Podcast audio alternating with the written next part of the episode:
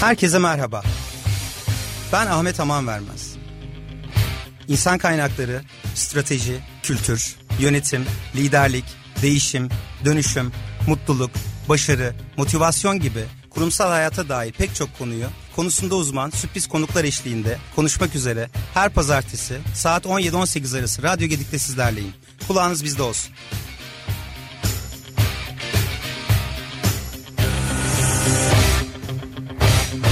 Kurumsal yönetim başlıyor.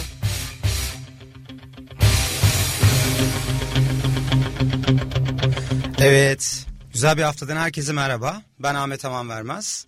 Kurumsal yönetim programımızda bugün iş dünyasında yetenek yönetimi, çalışanları elde tutma stratejileri, ücret yönetimi ve liderlik konularında değişimi konuşacağız.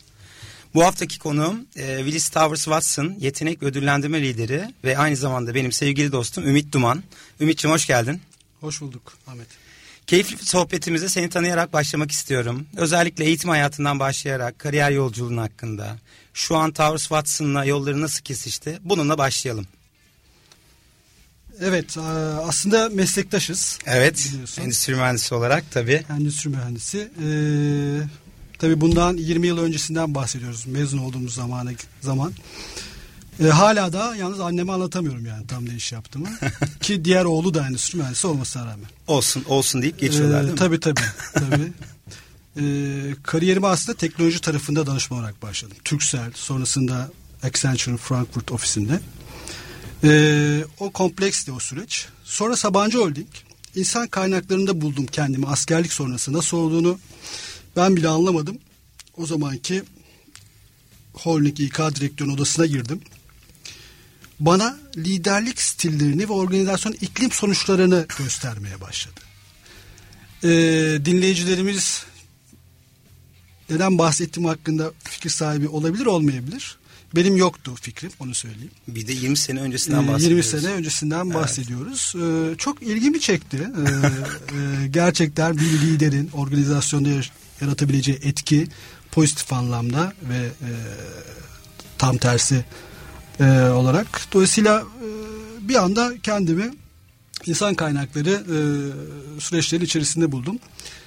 E, o şekilde yolculuk başladı. E, sonrasında beraber proje yaptığımız Hey gruba transfer oldum. Bir 10 yıl kadar e, çeşitli görevlerde çalıştıktan sonra bundan bir, bir yıl kadar önce de bu sektördeki rakibi diyebileceğimiz bir önceki şirketimin Willis Towers Watson Türkiye operasyonlarının sorumluluğunu aldım.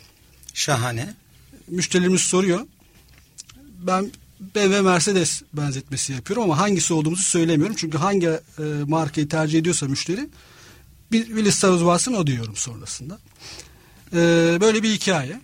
E, kısaca ama kariyer yolculuğu hayat yolculuğu gibi sürekli devam ediyor sürekli bir anlam arayışı hem işimizde hem evet. hayatımızda yengen misali. Ee, bu şekilde devam ediyor. gösteriyoruz. Harika. Aslında Maslow'un e, dediği gibi kendimizi gerçekleştirme yolunda hala bir yolculuktayız. E, çok güzel. Şimdi hazır seni yakalamışken hem insan kaynaklarının bütün sistemlerin kurulmasından tut stratejik yönetimine, evet. bunun liderlik konularında da e, çok ciddi bir deneyimin olduğunu da bildiğim için e, çok fazla konu var merak ettiğim. Şu an gündemle ilgili, geçmişte kıyaslamalarla ilgili. E, firmalar şu an özellikle danışmanlık firmaları ve normalde kurumsal ve uluslararası şirketler şu an mevcut durumdan çok memnun değil. Gidişattan memnun değil diye düşünüyorum. Ee, ve ben bunların başında özellikle başarıyı ve e, bu potansiyeli ölçme sistemleri konusunda hala bir arayış içindeler. Ee, ilk konu olarak bunu seçmek istiyorum. Ee, tabii bunun altında yatan ödüllendirme, takdir sistemleri, tanıma sistemleri, gelişim programları e, uzadıkça uzuyor.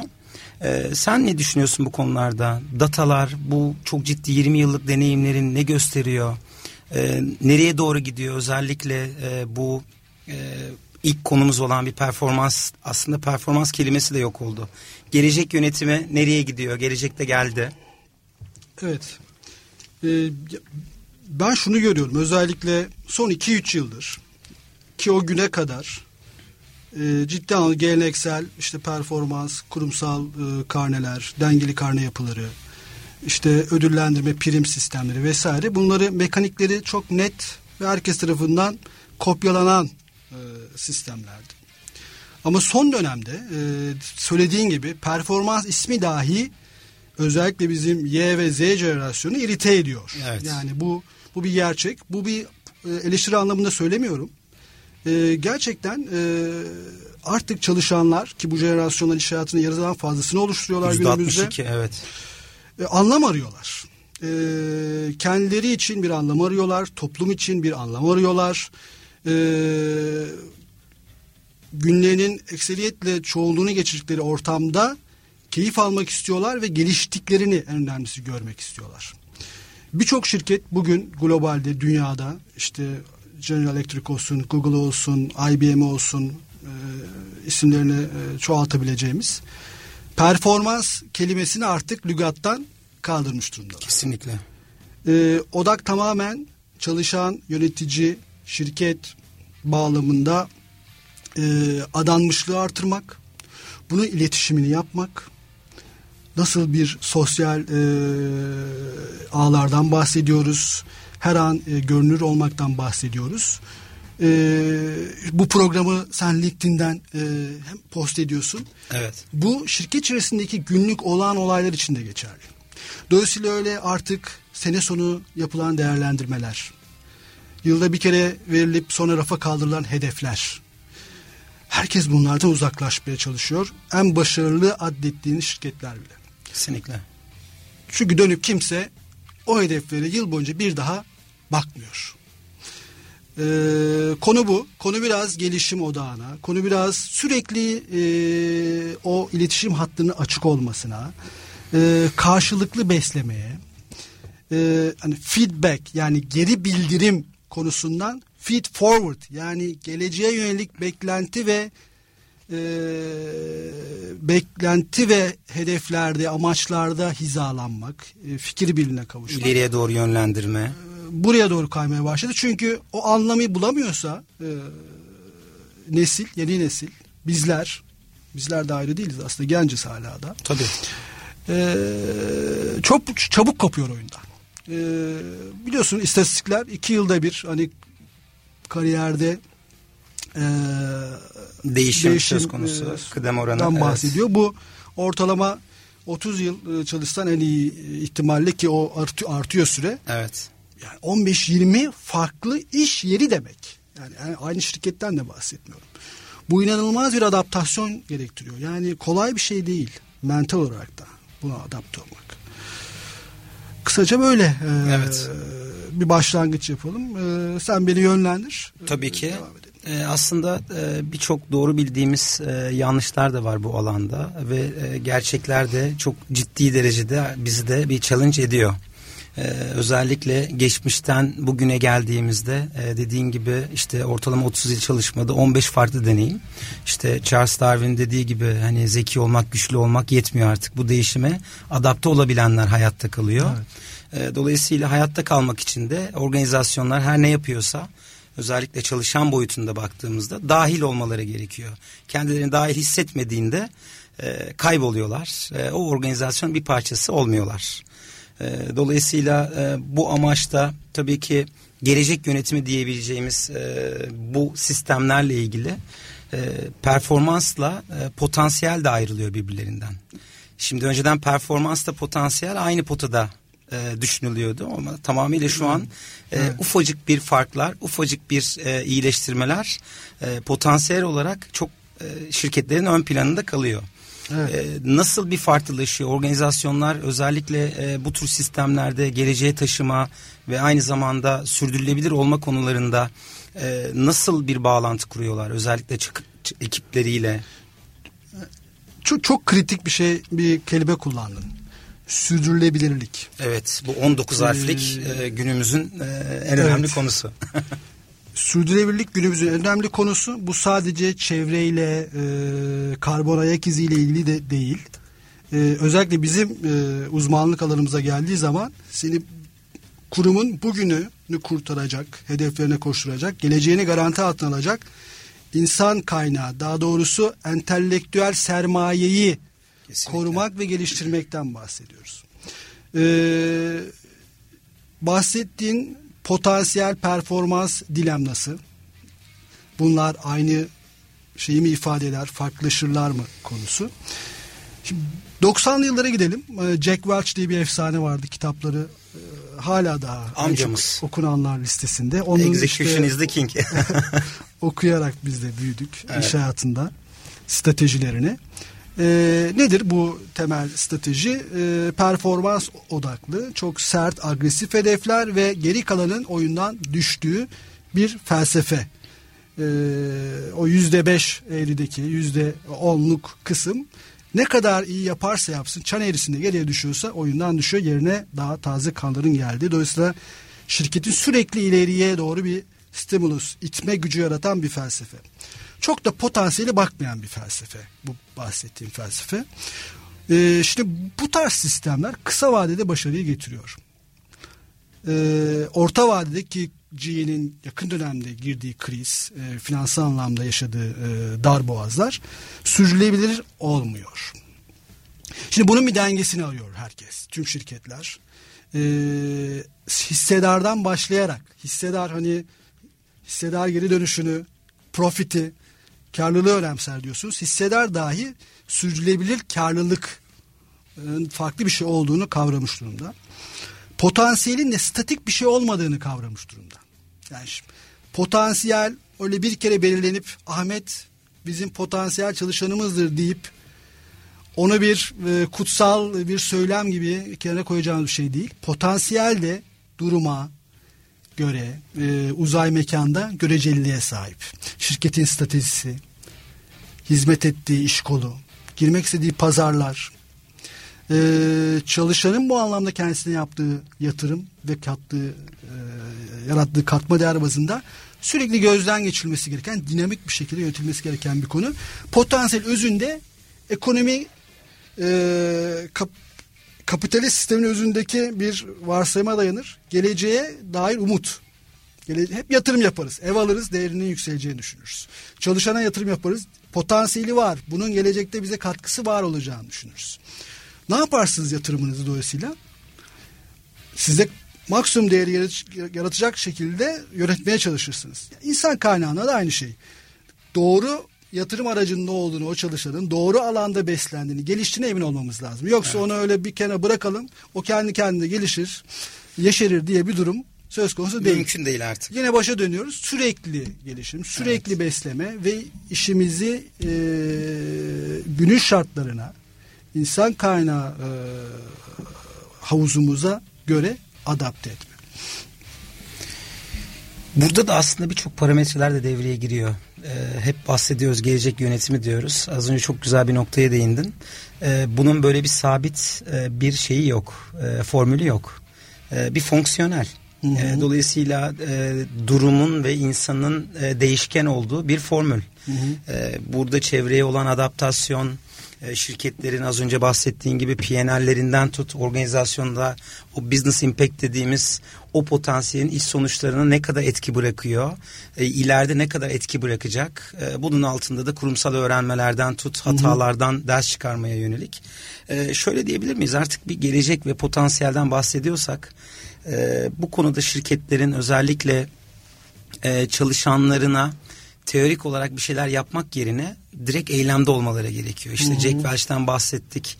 Eğer bir şey yapılacaksa mutlaka bir sahada e, sadece teorik olarak bilen değil yapabilen olmaları gerekiyor. Hı-hı. Eğer Hı-hı. bir potansiyeli tespit ee, etmeye yönelik baktığımızda. Test etmeleri gerekiyor. Yapıp yanılmaları gerekiyor. Ee, fail etmeleri gerekiyor. Ee, Türkçesi aklıma gelmedi kusura bakmayın dinleyicilerimiz. Ee, kaybetmeleri gerekiyor. Tekrar denemeleri gerekiyor. İstedikleri sonuca varamadıklarında pes etmemeleri gerekiyor. Pes etmemeleri gerekiyor. Ee, hanımefendinin ismini unuttum. Dünyanın ilk kadın e, milyoneri kendi kendine o servete sıfırdan ulaşmış. Bir röportaj yapıyorlar. Diyor ki e, hanımefendi küçüklükten beri her gün sonunda babam bana bugün neyi yapmaya çalıştın ama başarısız oldun diye sordu. Ee, ve söylediğim zaman da takdir etti ve çabamı e, önemsedi. Oradaki çabamı e, değerli bana hissettirdi. Dolayısıyla ben kaybetmekten hiç korkmadım diyor. İşte bu dediğimiz çevik çalışma modelleri, Ee, işte sprintler, runlar, İngilizce tabirlerle daha Türkçeleştiremedik. Agile'lar falan Evet, bunların hepsini. hepsi dene, öğren, bir sonraki versiyona geç. Dene, öğren, bir sonraki versiyona geçle ilgili. Ee, potansiyel demişken oradan devam etmek istiyorum. Tabii. Ee, bizim için gerçekten organizasyonumuzun iş çıktılarına katkısı anlamında rollerimizi nasıl ayrıştırırız? Bu aralar buna çok kafa yoruyoruz. Şirket olarak da yaptığımız projelerde de. Her çalışan değerli. Yani çaycısından e, e, en üst seviyedeki e, Genel müdüre kadar. kadar. E, tabii her çalışanın marjinal katkısı aynı değil. Hani e, mühendislik e, jargonuyla konuşursak bir çalışanın performansındaki bir birim artış şirket iş sonuçlarına 5 birim yansıyorsa buna eksponansiyel bir etki deriz. Yani lineer bir bağlantı yoktur. Bu çok değerlidir. Ee, birebir bir e, yansıma bizim için uzmanlık işlerini ifade eder. Çalışanın performansının çok da dalgalanmasını istemiyoruz. Bunlara istemiyorsak bunlara verimlilik odaklı işler deriz. Ee, yani bir Meksika körfesindeki BP'nin kuyuyu açan oradaki e, mavi yakalı çalışanın işi verimlilik odaklı bir iştir. Belli seviyede bir teknik özellik gerektirir ama daha fazla petrol çıkarmaya çabalamaması gerekir. Meksika körfezi kazanın sebebi yatırım bankacılığı kökenli CEO'nun BP'nin başına gelip performans anlamında o rigden daha fazla petrol çıkarılması hedefini vermesidir. Orada standart sapma belirlidir. Bunu zorlarsanız felakete yol açarsınız. Ama bir hava yolunda, uçakta bir kabin memurunun size yaşattığı deneyim çok şey ifade eder. Bakın buna göre hava yolunu veya bir oteli tercihiniz değişir. Aynı otele 10 yıl üst üste gidebilirsiniz. Bir müşterim vardı, şef garsonu vardı. 10 yıldır orada çalışıyordu. İnanılmaz farklı bir ücret alıyordu. Neden biliyor musunuz? Sırf onun için gelen kemik bir kitle vardı. Dolayısıyla potansiyel seviye bazlı bir şey de değil. İş seviyesiyle ilgili bir şey de değil. Veya hava yolundaki pilot. Hava yolundaki pilot uzmanlık işidir. Öyle çok eksponansiyel bir etki etmez. Çok önemli gibi gözüküyor ama kabin memuru baktığınız zaman deneyime çok daha fazla etki eder. Hava yolundaki kazalara baktığınız zaman askeri kökenli risk alan uçucuların sebep olduğu kazalar öne çıkar. Standartları zorlamanız gerekir.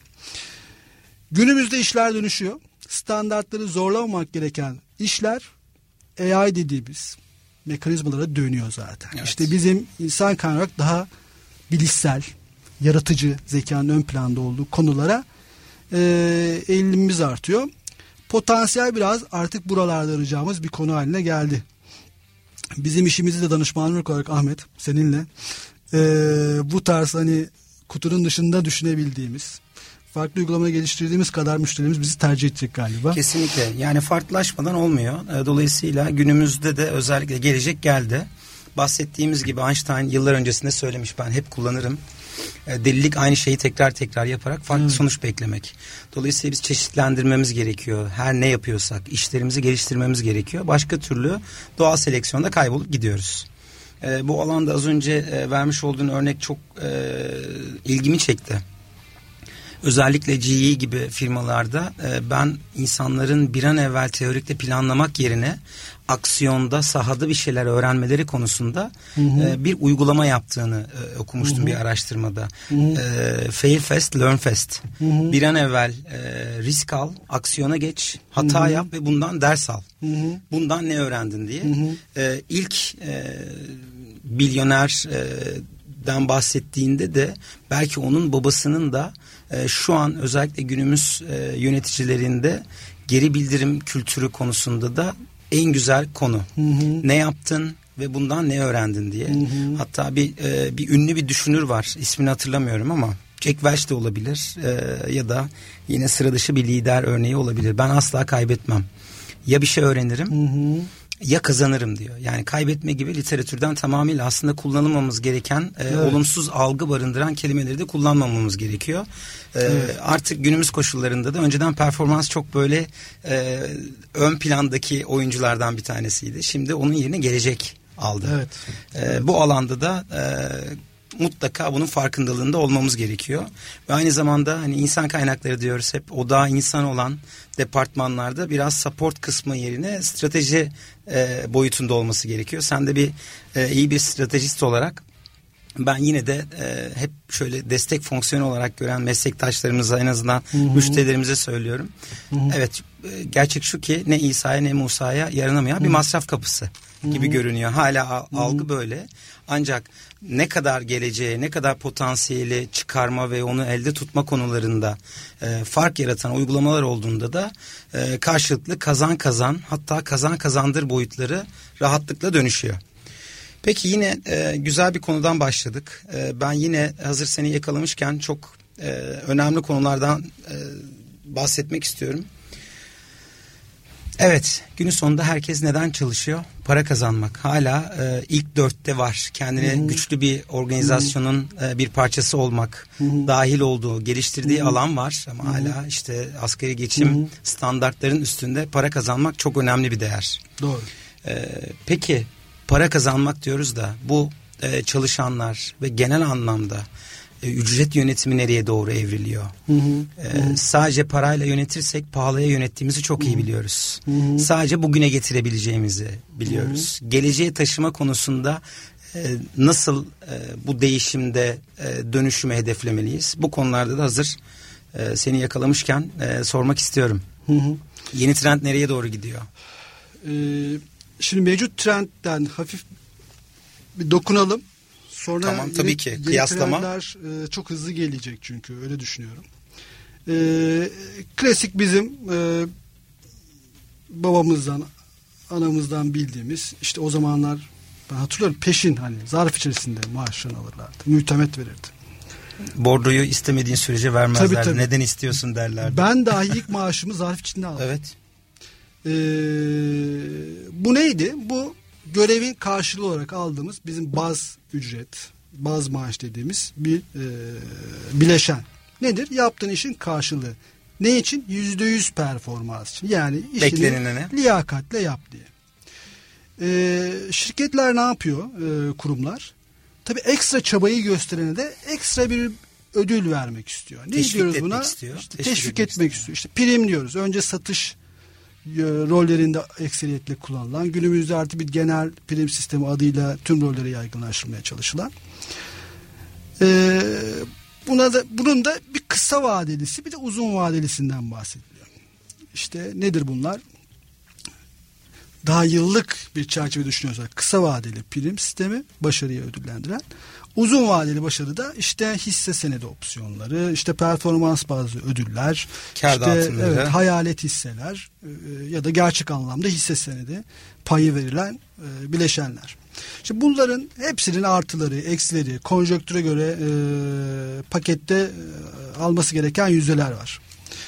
Baktığı zaman bunlar cebinize giren nakdi paraya da tekabül eder. Ama bunun yanında senin de söylediğin gibi işte oradaki anlam arayışı, çalışılan çevre, yönetici, arkadaşlık, e, ait olma, çalışma güven, ortamı, güven ortamı, yan hakları, yani çocuğun kreşi var mı yok mu bile Anadolu'da birçok e, şirket için e, ayrıştırıcı bir e, tercih, tercih sebebi, sebebi olabilir. Kesinlikle. E, daha doğrusu insanların derdi neyse onu görüp ona yönelik ihtiyaçlara odaklanmak burada esas. Kesinlikle. Sizin Z, Z jenerasyonu yeni işe girmiş 22 yaşındaki bir çalışanınıza emeklilik yan hakkı sunmanız onu çok enterese etmiyor o yaşta. Yani onun zaten e, başka hayalleri var. Tabii. Dolayısıyla nereye gidiyor? Daha esnek, çalışana özgü, teknolojinin de yardımıyla ayrışan sistemlere gidiyor. Neye gidiyor? Başarının çok daha fazla ön plan alındı. Hani performans demiyoruz ama sürdürülebilirlik için başarı önemli. Günün sonunda bunun her kar amacı güçsün gütmesin organizasyonun sürekli bir takım kaynak gelişine endeksli. Dolayısıyla başarıyı ödüllendirmek önemli. Ekstra çabayı daha da fazla ödüllendirmek önemli. Bugün Google'da mesela çalışanlar yüzde yirmi vaktini kendi istedikleri bir alanda, bir projede çalışmakla ilgili serbest bırakılıyor. E, bu yeni bir ürün fikri olabilir. Yeni bir hani fikir olabilir. Bizde hani bir fikrim var tarzı uygulamalar. Orada dedike yüzde yirmi zamanını harcaması beklenen işler. Bunun sonucunda başarılı diyelim bir fikir ortaya çıktı ve bu milyar dolarlık bir şirkete dönüştü 5 yılda. Ciddi anlamda o şirkette hissedar olmak dahil. Ee, yüzde belki bazı maaşı 300, 500 bazen 10 katına kadar ekstra ödüllendirmelere giden uygulamalardan bahsediyoruz. Araya Ee, gireceğim. tabii, Buna gir. da e, özellikle startup dünyasında spin-off diyorlar. Aynen öyle. Bir fikrin ya da bir ürünün başka bir ürün bir profit center gibi bir kar merkezi olan e, gelir getiren bir modele dönüşmesi. Artık sadece startup dünyası değil bütün şirketlerde de bununla ilgili fikirlerin ne kadar önemli olduğunu ve ticari boyuta e, ne kadar kolay taşınabileceğini gösteriyor bize. Çok güzel bir gösterge. Ee, kesinlikle sahipliği artıran, adanmışlığı artıran, anlam arayışına katkıda bulunan Kesinlikle. e, bir önermeden bahsediyorum. Teknoloji bunu çok kolaylaştırdı. Yani takip mekanizmalarını, başarıyı ölçüm mekanizmalarını kolaylaştırdı. Ee, bugün hatta geleneksel dediğimiz birçok şirket bile çok da yüksek sesle bağırmıyorlar ama kendi işlerinde bu tarz fikirleri Türkiye'de dahi çalışanlarına evet tamam bunu spin-off edelim bir şirket kuralım bu fikrin üzerine çalışın diyerek e, bu imkanı vermeye başladılar. Şahane. Ee, özellikle tabii kime? Potansiyeli, Potansiyeli olan, e, bu olan. fikre sarılacak, şirkete bağlı kalacak ve orada kendisi içinde bir anlam bulacak çalışanlara. Ee, bunun bir de e, Ahmet hikaye kısmı var. Yani çalışan niye çalışıyor? Niye? Eve döndüğümüz zaman eşimize bir hikaye anlatıyoruz. Ee, ve bir hikaye anlatıyorsam eşime ya da arkadaşlarıma beni tatmin ettiği ya da başarısız olsam dahi denediğimi hissettiğim bir hikaye oluyor. Şimdi bu tarz konular hikayeler yaratıyor aslında. Yani gelin mevcudun dışına çıkan, olağanın dışında çıkan bir takım e, epik olaylardan bahsediyoruz. Anlam arayışı da böyle bir şey. E, Türkiye için böyle çok fantastik konuşuyorsun diyebilirsiniz ama e, bakın hani güncel bir konu. Yurt dışına hani yaşadığımız yetenek kaybını dediğimiz zaman Beyin bu göçünen. hikayelere gidiyorlar. Birçoğu da aslında çok daha çok inovatif işlere de gitmiyor e, buradaki yeteneklerimiz. Evet. E, büyük e, bir sistemin bir çarkının bir e, dişlisi olarak oralara gidiyorlar. Ve sürdürülebilir olmak Ee, istiyor en azından. Dolayısıyla bunu kendi ülkemizde e, ilgili dinamikleri, paydaşları nasıl bir araya getiririz? Bu anlamda e, mevcut yöneticilerimizi, çalışanlarımızı nasıl geliştiririz? Yeni jenerasyona nasıl umut veririz? Bunlara kafa yormaya çalışıyorum ben de. Hani hem şirketin kurumsal anlamda hem de bireysel anlamda. Çok güzel bir konu aslında bu hikayeyi oluşturmak bir e, burada da aslında bu konuyu da hikayen varsa kazanırsın. Hı hı. Herkesin hem iş hayatında hem sosyal hayatında bir hikayesi olmalı. Biz de zaten işte ateşin icadından bu yana topluluklarla bir arada e, olmaya başladığımızdan bugüne hikayeler anlatılıyor. E, dolayısıyla baktığımızda özellikle kişisel gelişim alanlarında da işte e, TED Talk konuşmalarına bir bak. E, işte birçok sıra dışı böyle bir e, etkinlikte e, liderlerin konuşmalarına baktığımızda hikaye kurgulama adımlarından bahsediyorlar. Evet. Hep böyle bir düşman diyorlar. Düşman deyince olumsuz bir algısı var. Onun adı da kurumsal jargonda üstesinden gelmeye çalışılan konu. Mücadele verilen e, o zorluklar e, düşman olarak görünüyor. Kahraman kim? Tabii ki o hikayenin baş yaratıcısı. Bizler oluyoruz. E, mutlaka içinde duygularımız olacak. Şu an e, dinleyicilerimiz görmüyor ama o heyecanımı, işte o güler yüzümüzü, karşılıklı bu iletişime e, mutlaka o duyguların da o tutku dediğimizin de başarının formülünde mutlaka olmazsa olmaz olarak e, görüyoruz. E, dolayısıyla şimdi e, keyifli bir noktaya doğru gidiyor e, sohbetimiz. E, ben e, ufaktan bir müzik arası vermek istiyorum ki Tamam. e, kalan yarım saatimizi daha etkin nasıl kullanabiliriz diye e, hem de ben bir es vermiş olacağım. E, Güzel bir müzik arası sonrasında kaldığımız yerden devam ediyoruz. baby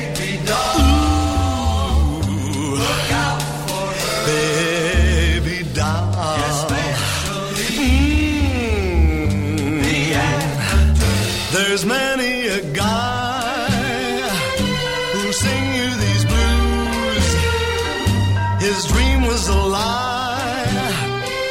His heart's in his shoes. He wasn't so green.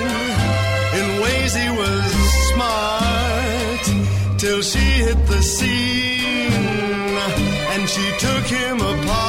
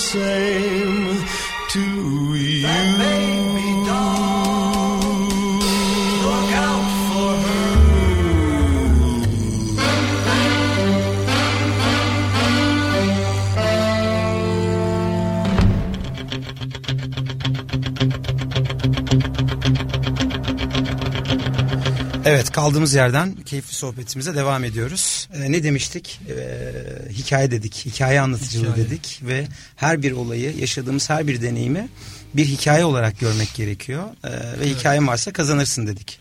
Şimdi bunlar tabii ki böyle bir güllük gülistanlık her şeyin böyle e, çok e, iyi olduğu işte başarının çok lineer bir e, ivme gibi görünmediğini herkes biliyor. Dolayısıyla bunun altında da tabii özellikle bir organizasyonun parçası olduğumuzda işverenler olsun, e, iştirakler olsun bu alanda şirketin ne kadar para kazandığını, ne kadar e, maliyete katlandığını direkt ilk etapta söylemeden önce hikayeyle duyguları ön plana çıkarıyor. Ee, biraz da gerçek hayata yakın olan özellikle ortalamamızın üstünde potansiyeli yakın olan çalışanlarımız için de bu konuyu özellikle biraz toparlamamız gerekirse nasıl özetleyebiliriz ee, diğer konuya geçmeden önce?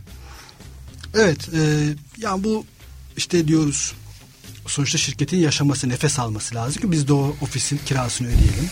Evet. Çalışanlarımızın maaş çeklerini yatıralım. E, günün sonunda bunlar sonuç. Yani bir şey yaparsınız, müşterinizin ilgisini çeker, istediğiniz parayı öder. Bu ürün ya da servis olur. Ve kasanıza para girer. Siz de onu e, değer yaratan tüm paydaşlarınızla paylaşırsınız. Günün sonunda bunlar sonuçtur. Yani para kazanmak için evet çalışıyoruz ama yapmak lazım. farklı bir anlama yönelik bir çaba sarf ediyoruz ve o karşılık buluyor. Dolayısıyla Evet. sonuçta para kazanıyoruz.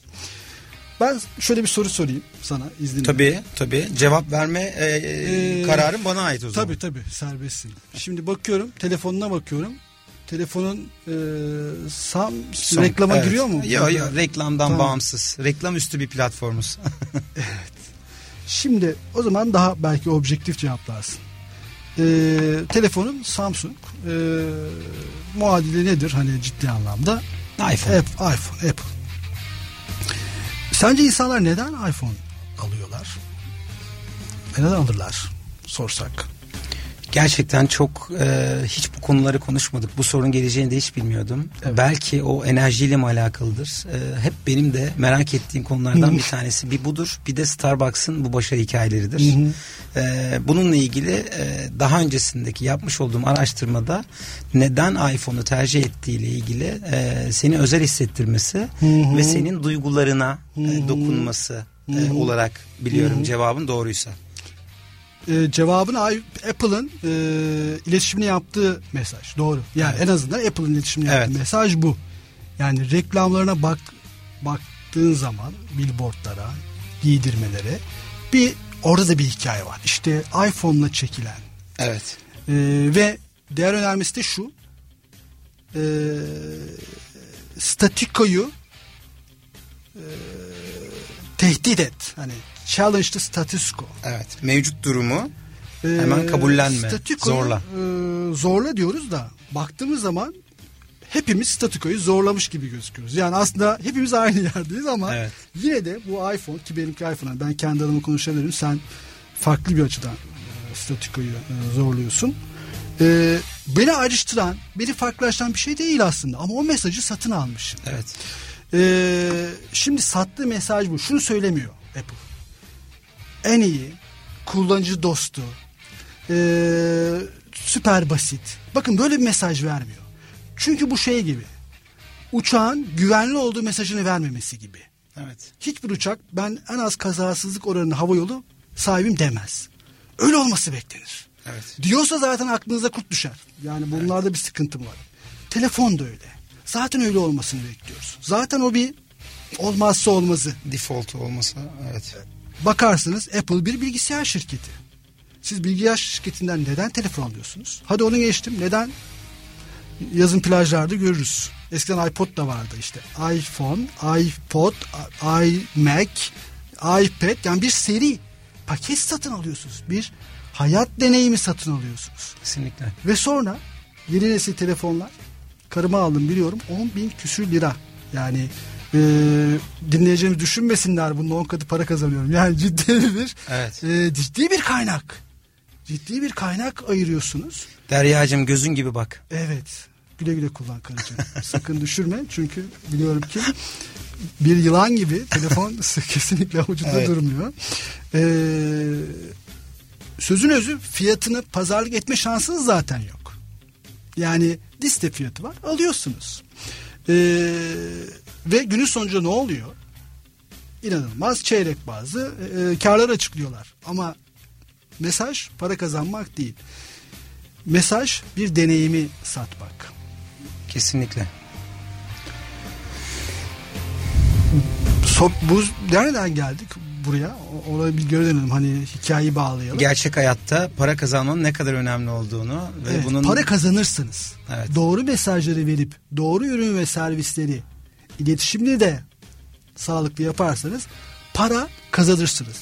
Dünyanın en zengin insanları, başarılı insanları para kazanmanın çok kolay olduğundan bahseder. Hani ben de onu e, arıyorum hayat yolcumda. Amacım para kazanmak değil. O anlam bulduğunuz zaman zaten derler ya para parayı çeker. Evet. Ee, konu para kazanmak değil, konu doğru iş yapmak, ee, doğru e, değeri yaratmak diye düşünüyorum. Burada da tabii duyguları da, o tutkuları da e, ve ilgi alanları dediğimiz sadece bilgi yetmiyor. İlgi alanlarını da beslememiz gerekiyor. Dolayısıyla bu alanlarda da kesinlikle e, katılıyorum söylediklerine. E, dolayısıyla e, şirketleri de, organizasyonları da e, sadece ürün olarak bakmamak gerekiyor. Üründen markaya dönüşmek gerekiyor. Hep böyle e, özellikle satış ve müşteri yönetimi eğitimlerinizde Evet. çok kullanırız. E, İşte katma değeri yarattığımız yer aslında. ürün satılır marka alınır diye. O markanın altında yatan da o duygulara dokunursa senin Evet. için bir anlamlı hale gel- gelirse bu şekilde devam ediyor. Ve son olarak şunu söyleyelim müşteri hala iyi ödemeye devam ediyor. Bu iyi bir haber. Evet. Ne kadar aynı şekilde organizasyonlarda da öyle. Sen ne kadar organizasyona katma değer yarattığın sürece e, ne kadar sürdürülebilir bir başarıya odaklandığın sürece karşı tarafta arz talep dengesinde yakalamış oluyorsun. Evet. Peki harika. Şimdi hazır e, çalışan deneyimi dedik. E, bununla ilgili bu deneyim yolculukları konusunda da biraz bahsetmek istiyorum. Hı hı, hı hı. Nedir bu kurumsal öğrenme, e, müşteri deneyimi, e, bununla ilgili işte ilk işe girişinden tut, e, işten ayrılma başka bir yere geçene kadar ki o e, süreçlerde çalışan deneyimi bize ne gösteriyor? Sen e, bir helikopter ebeveyn gibi Evet. Bütün kurumsal ve uluslararası şirketlerin bütün süreçlerine e, dışarıdan bir göz olarak bakıyorsun. Profesyonel destek veriyorsun.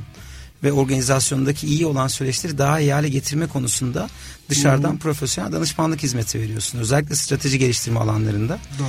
E, ne sağlıyor sana? Özellikle bu müşteri deneyimi dediğimiz e, çalışan deneyimi aslında. Müşteri dediğimiz iç ve dış müşteri olarak. Doğru, doğru. O, o kapsamı o şekilde geniş tutmak lazım. Ee, şimdi bu bütünsel bir konu. Yani bir şeyi iyi yapıp iyi yapayım, geri kalanını ortalama yapayım diye bir şey yok. Çünkü yarattığınız akılda kalan imaj bütün resim. Kesinlikle. Ee, şimdi çalışan e, değer önerisi diyoruz. Employee Value Proposition. Ee, şirketler Türkiye'de de son zamanda bu tarz projeler talep etmeye başladılar. Nedir bu? Hani ne aklımıza gelmeli? Gerçekten çalışanınıza size başvurması için size katılması için ondan beklentilerinizi şevkle yerine getirmesi için sonrasında öpüşerek ayrılmanız için emekli oldu ya da başka bir iş fırsatı her neyse ne vaat ediyorsunuz? Bunun karşılığında burası çok önemli. ne bekliyorsunuz? İletişim iki taraflıdır. Biz bazen şu hataya düşüyoruz. Bir şeyler vaat ediyoruz ya da sadece bir şeyler istiyoruz. Ama alışveriş nedir? Malın hizmetin değeri karşılığı sizde yansıyor yansıma buluyorsa o parayı verir malı hizmeti alırsınız. Çalışan işveren ilişkisi de böyle bir şey. Bu dengeyi tutturamazsınız, tutturamazsınız uzun vadeli bir ilişki kuramazsınız. Çalışan işi yoktur ama ben biraz burada çalışayım sonra gideyim der. Ya da işveren ya biraz tam istediğim kişi değil ama yenisini bulana kadar burada idare etsin. Bu dürüst bir iletişim değil. Ee, tabii bu çalışandan da öte bir şey. Yani kurumunuzun topluma verdiği mesajla ilgili. Ben neden A şirketine başvurayım? Çok para veriyor olabilir. Çok iyi fırsatlar yaratıyor olabilir. Ama bugün hani yapılan temel eleştiri işte sağlığa zararlı bir takım ürün hizmetleri e, üreten, pazarlayan şirketler. E, kimisi bunu bir kenara koyar. Ekonomiye yarattığı diğer katma değeri düşünür ve etik bulur devam eder. Ben bunu tartışmıyorum. E, çünkü gerçekten bu konuyla ilgili e, net bir fikrim benim de yok. Evet. E, bir kısmı da hayır ben e, topluma fayda sağlamayan bir kurumda çalışmayı reddediyorum der. E, burada topluma verdiğiniz mesaj işte çocuk işçi çalışıp çalıştırmadığınız hatırlayın bundan 25-30 yıl önce Nike'ın başına gelenleri. Ee, işte karbon ayak iziniz bunları artık şirketler yıllık faaliyet planı, planlarında yayınlıyorlar. Neden nasıl bir şirket olduklarını değerlerini bakın açın faaliyet planlarını bilançosu yok. Sürdürülebilirlikle ilgili değerleri nedir? Çalışanına verdiği, e, çalışan değer önermesi nedir? Hissedarına verdiği söz nedir? Topluma verdiği söz nedir? Rekabet ilkeleri nedir? Bunları anlatıyorlar. Hissedara da bunları anlatıyorlar. Çok evet. enteresan. Bakın bilanço yok mu? Var. Yatırımcı ona da bakıyor. Ama yatırımcı şunu da görmek istiyor. Ya burası gerçekten sorumlu bir şirket mi? Doğal kaynakları ki e, günümüz sisteminin kabulü doğal kaynakların e, 15-20 yıl öncesine kadar e, limitsiz olduğu yönündeydi. Ki bunun böyle olmadığını gördük. Buna bakıyor hissedar. E, dünyanın e, agresif kapitalist şirketlerinden e, işte e, petrol arama e, ve dağıtım şirketleri dahi artık ciddi anlamda bu anlamda kafa yoruyor. Bazı reklam hani e, işin ön yüzünü e, kamufle ediyor diyorlar. Bazısı ciddi buluyor ama konu biraz buraya gidiyor. E, yaptığınız her hareket bu deneyimi destekleyecek yönde olması gereken. Yani performans yönetimiyle ilgili verdiğiniz mesajda, gelişimde, ödüllendirme bileşenleri de, e, yarattığınız çalışma ortamı da, lider seçimi de, desteklediğiniz liderlik davranışları da. Kesinlikle. Siz sonuç üretiyor diye çalışanlarını ciddi erozyona uğratan, yıllık e, çalışan e, dönüşümü yüzde yüze vurmuş bir departman sırf sonuç üretiyor diye tutmaya devam ederseniz kurumun değerlerini altına. Ee, artık bu terk edilmeye başlandı. Sırf bu yüzden performans notuna baktığınız zaman son 3 sene A plus almış yöneticilerle şirketlerin yollarını ayırdığını gördüm. Bakın hani bizim hala e, iş mevzuatında dahi son 3 performans döneminde ki notları der. Tabii 4857 direkt onu ister. Evet. Bu bile artık sorgulanır halde. Evet. Yani performansı nasıl ölçtüğünüzle bağlantılı çünkü. Kesinlikle. Performans sadece rakamsal sonuçlara bakarak ölçüyorsanız bu ifade ciddi anlamda gözden geçirilmesi gereken bir ifade derim. Şahane. Aslında e, çok güzel bir noktaya geliyor. E, bahsettiğin gibi sadece dürüstlük yetmiyor. Sadece başarılı yani başarı her zaman ben miyop diyorum. Yani görünenle ilgili. İşte mühendisiz ikimiz de endüstri mühendisiyiz. Ham madde proses çıktı diyoruz ama bazen çıkmıyor. Ee, Çıkmayabilir.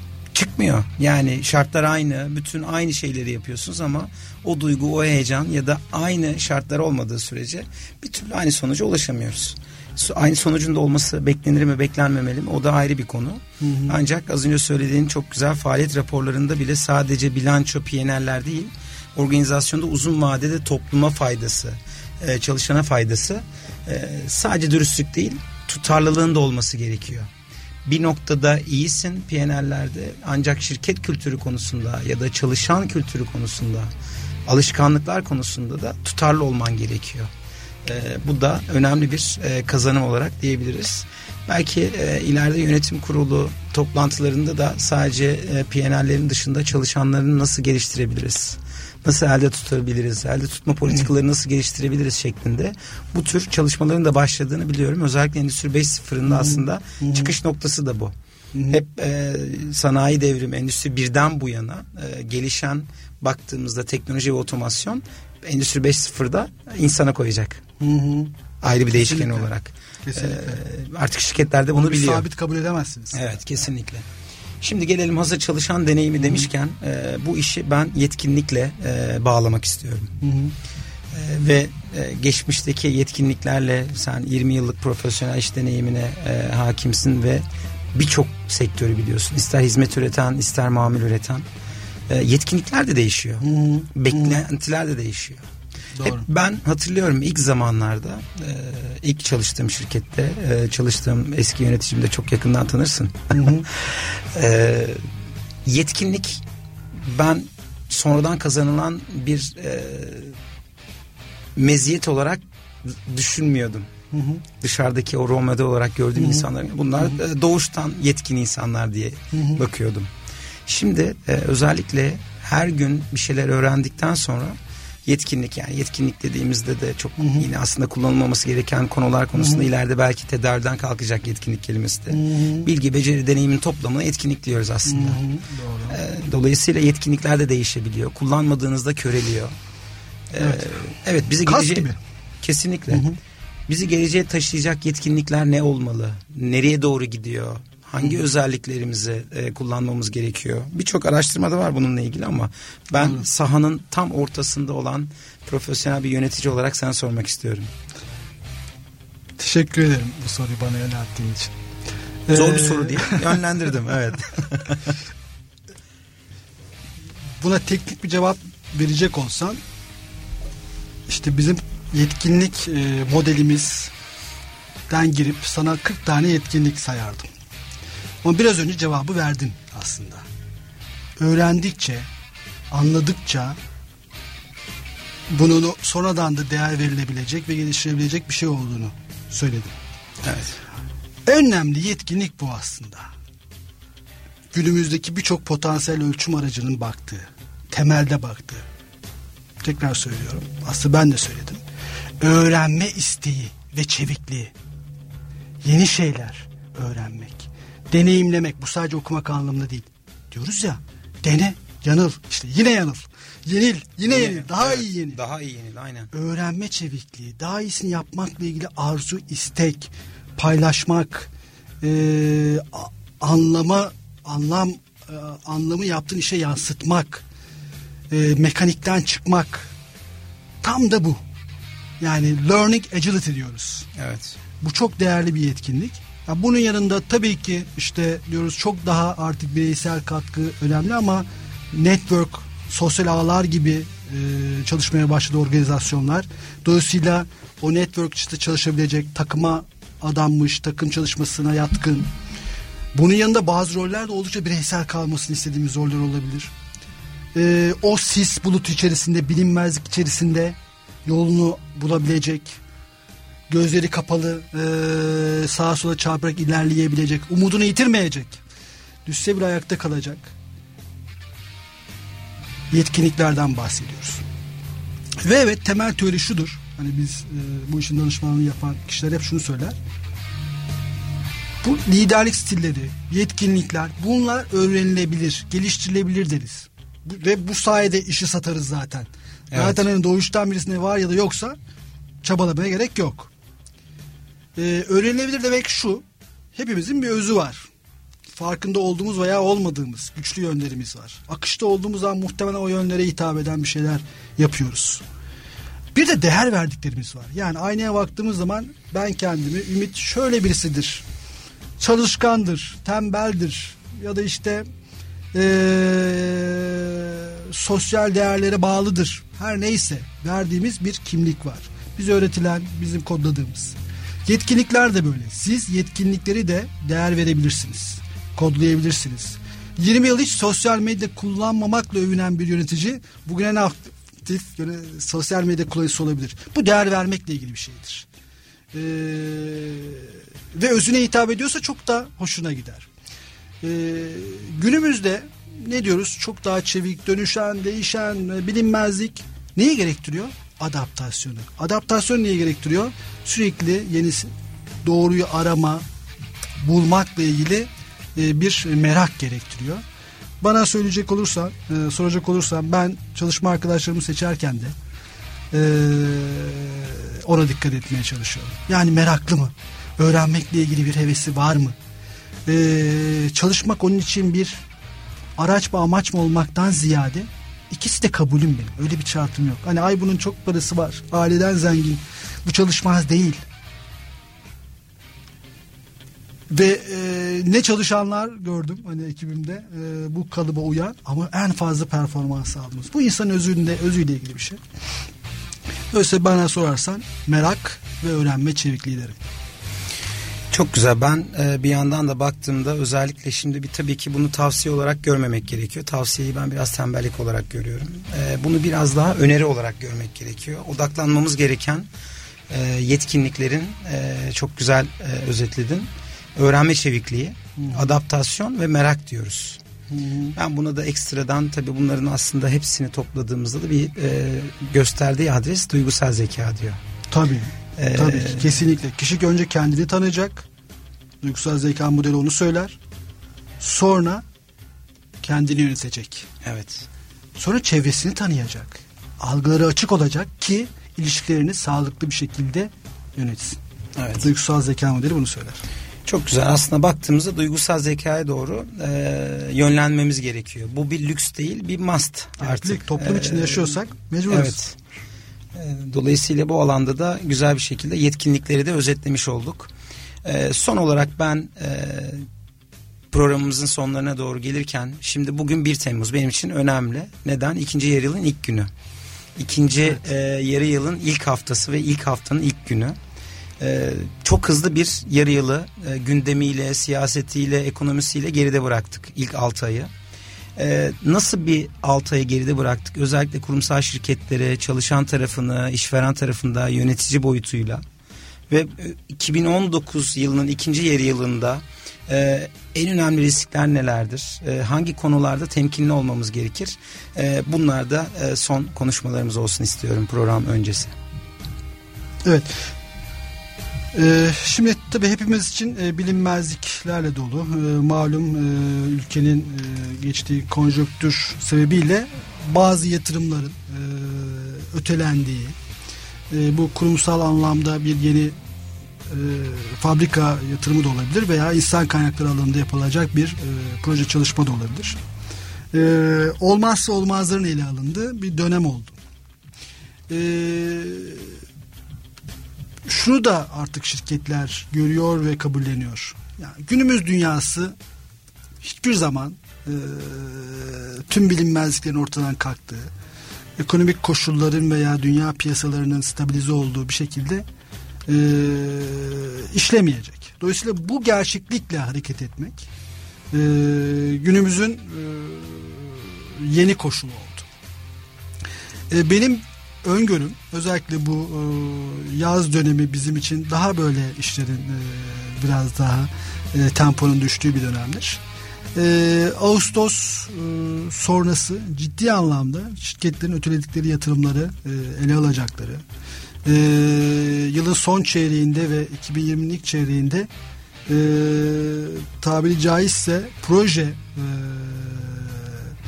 e, havuzunu e, çok fazla dolacağı bir dönem olacağını tahmin ediyorum. Şu andan e, ön sinyallerini de alıyorum. Bu ne demek? Şirketler artık önlerine bakacaklar, bakmak durumundalar. E, Türkiye'deki birçok şirket sadece e, zaten ayakta duranlar lokal değil. Hani global pazarlarda oyuncu olmak isteyen, ihracat yapan, döviz gidişi sağlayan şirketler zaten bu dönüşümü yapmak zorundalar. Tedarikçisi, e, müşterisi zaten bunu soruyor. Kurumsal yapıları oluşturdun mu diye soruyor. E, kalite sistemlerin, insan kaynakları sistemlerin, ücret sistemleri nasıl diye soruyor. Yani Carrefour'a mal satan bir tekstilci bu yatırımı yapmak zorunda zaten. E, malını satamıyor. E, bu işin olmazsa olmazı e, bu dönüşüm, kurumsal dönüşüm olmazsa olmazı haline gelmiş durumda. Dolayısıyla ben e, olumluyum. Her zaman pozitif bakarım. E, önümüzdeki e, döneminde bu anlamda geçmişten daha iyi olacağını düşünüyorum. Mutlu olmak kadar umutlu olmak İsmim de onu gerektiriyor zaten. kesinlikle. Evet. Ee, dolayısıyla aynı zamanda da bu hesap verme sorumluluğunun da e, hesap sorulabilirlik konusunda da e, mutlaka biraz farkındalığımızı arttırmamız gerekiyor.